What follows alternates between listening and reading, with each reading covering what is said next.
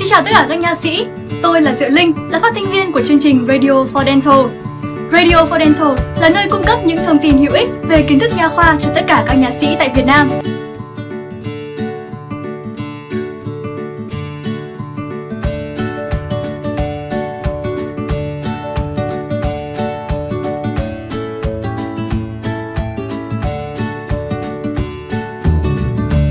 Phân tích Cephalometric. A. Giới thiệu. Phim Cephalometric là một phương pháp tiêu chuẩn để tái tạo lại, tạo lại hình ảnh sọ mặt, rất hữu ích trong việc đo đạc sọ và phức hợp vùng mặt. Vì vậy, hình ảnh phim thu được gọi là cephalogram. Phim Cephalometric xuất phát ban đầu từ việc đo sọ não. Trong nhiều năm, các chuyên gia giải phẫu học và các nhà nhân chủng học chỉ giới hạn trong phạm vi đo kích thước sọ mặt của những người đã chết. Điều này không thể làm được ở những cơ thể sống vì độ dày mô mềm khác nhau làm cho việc đo đạt không được chính xác. Với sự xuất hiện của phim X-quang, phương pháp thay thế này đã giúp các nhà nghiên cứu đạt được sự đo đạt chính xác một cách gián tiếp và giúp việc đo đạt xương người trở nên thuận tiện hơn. Khả năng chụp lại các phim X-quang cũng cho phép những nghiên cứu tăng trưởng trong một thời gian dài ở trên các cơ thể sống. Phim Cephalometric có thể hữu ích trong việc chẩn đoán và là công cụ đánh giá cho các bác sĩ nha nhi khoa, phục hình, phẫu thuật miệng cũng như các nha sĩ tổng quát. Tuy nhiên, nó chủ yếu phục vụ trong chỉnh nha và vẫn còn là một bí ẩn đối với những bác sĩ ở những lĩnh vực nha khoa khác. Chương này sẽ trình bày những nguyên tắc cơ bản của phim Cephalometric và tóm tắt các phân tích phim thường dùng. B. Lịch sử phim Cephalometric. Vào thế kỷ mười sáu, các họa sĩ Dürer và Da Vinci đã phác họa một loạt khuôn mặt người với những đường nét nối nhau tương đồng với cấu trúc giải phẫu. Sự khác biệt giữa các đường nét này làm nổi bật lên những sự khác biệt về mặt cấu trúc giữa các khuôn mặt. Các họa sĩ cố gắng vẽ đúng tỷ lệ cơ bản với vẻ đẹp và sự hài hòa như những nguyên tắc hướng dẫn nhằm định lượng cấu trúc cơ bản trên mặt người.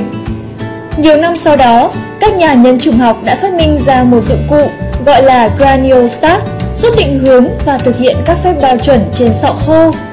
Điều này cải thiện nghệ thuật so sánh do dụng cụ giúp việc đo đạt tốt hơn. Nhưng điều này không cho phép thực hiện nghiên cứu trên cơ thể sống. Việc phát minh ra X-quang vào năm một nghìn tám trăm chín mươi lăm nhờ William Conrad Roentgen đã mở ra một giai đoạn mới với hướng nghiên cứu trên người thật. Bài báo đầu tiên viết về những gì chúng ta ngày hôm nay gọi là Cephalometric là của tác giả Pasini vào năm một nghìn chín trăm hai mươi hai. Ông trình bày khái niệm về tiêu chuẩn hình ảnh X-quang vùng đầu. Vào năm một nghìn chín trăm ba mươi mốt, Hofrat ở Đức và Broadbent ở Mỹ đồng thời xuất bản những bài báo. Trong đó họ đã chọn lọc lại kỹ thuật và ứng dụng nguyên tắc này trong chỉnh nha. Trong khoảng thời gian này, hệ thống tĩnh học về hàm răng của Simon, một phương pháp định hướng mẫu hàm chỉnh nha theo mặt phẳng ngang Frankfurt được đưa vào sử dụng.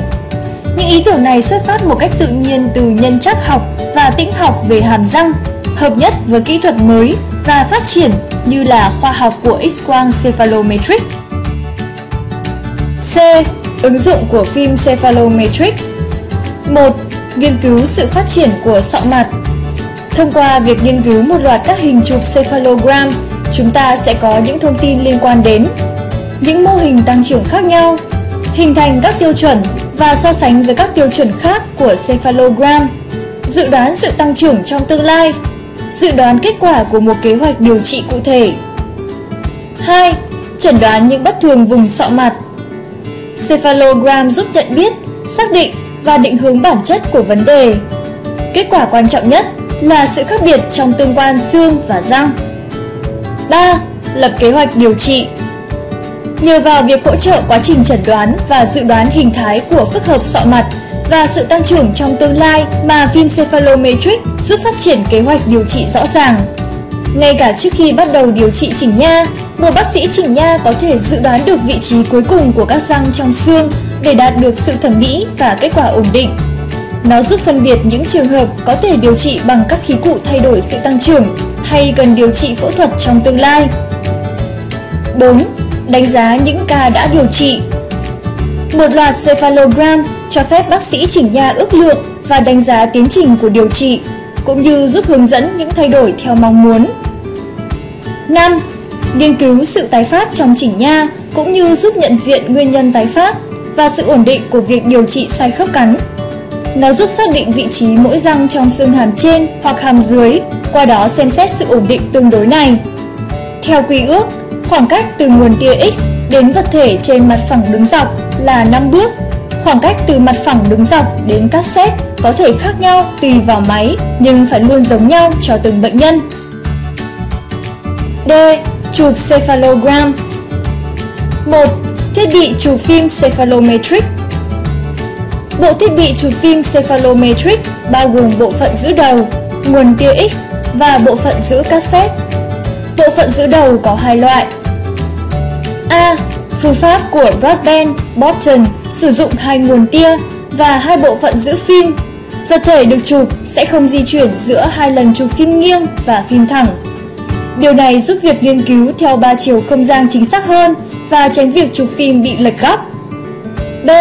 Phương pháp Hickley sử dụng bộ phận giữ đầu hiện đại với một nguồn tia X và một cây giữ phim, trong đó có bộ phận giữ đầu có thể xoay được. Bệnh nhân sẽ thay đổi vị trí nếu như muốn chụp theo nhiều hướng khác nhau. hai. Chụp phim mặt bên. Mặt phẳng đứng dọc giữa của đầu theo quy ước được đặt cách tiêu điểm của ống chụp phim sáu mươi inch về phía bên trái vật thể so với phim.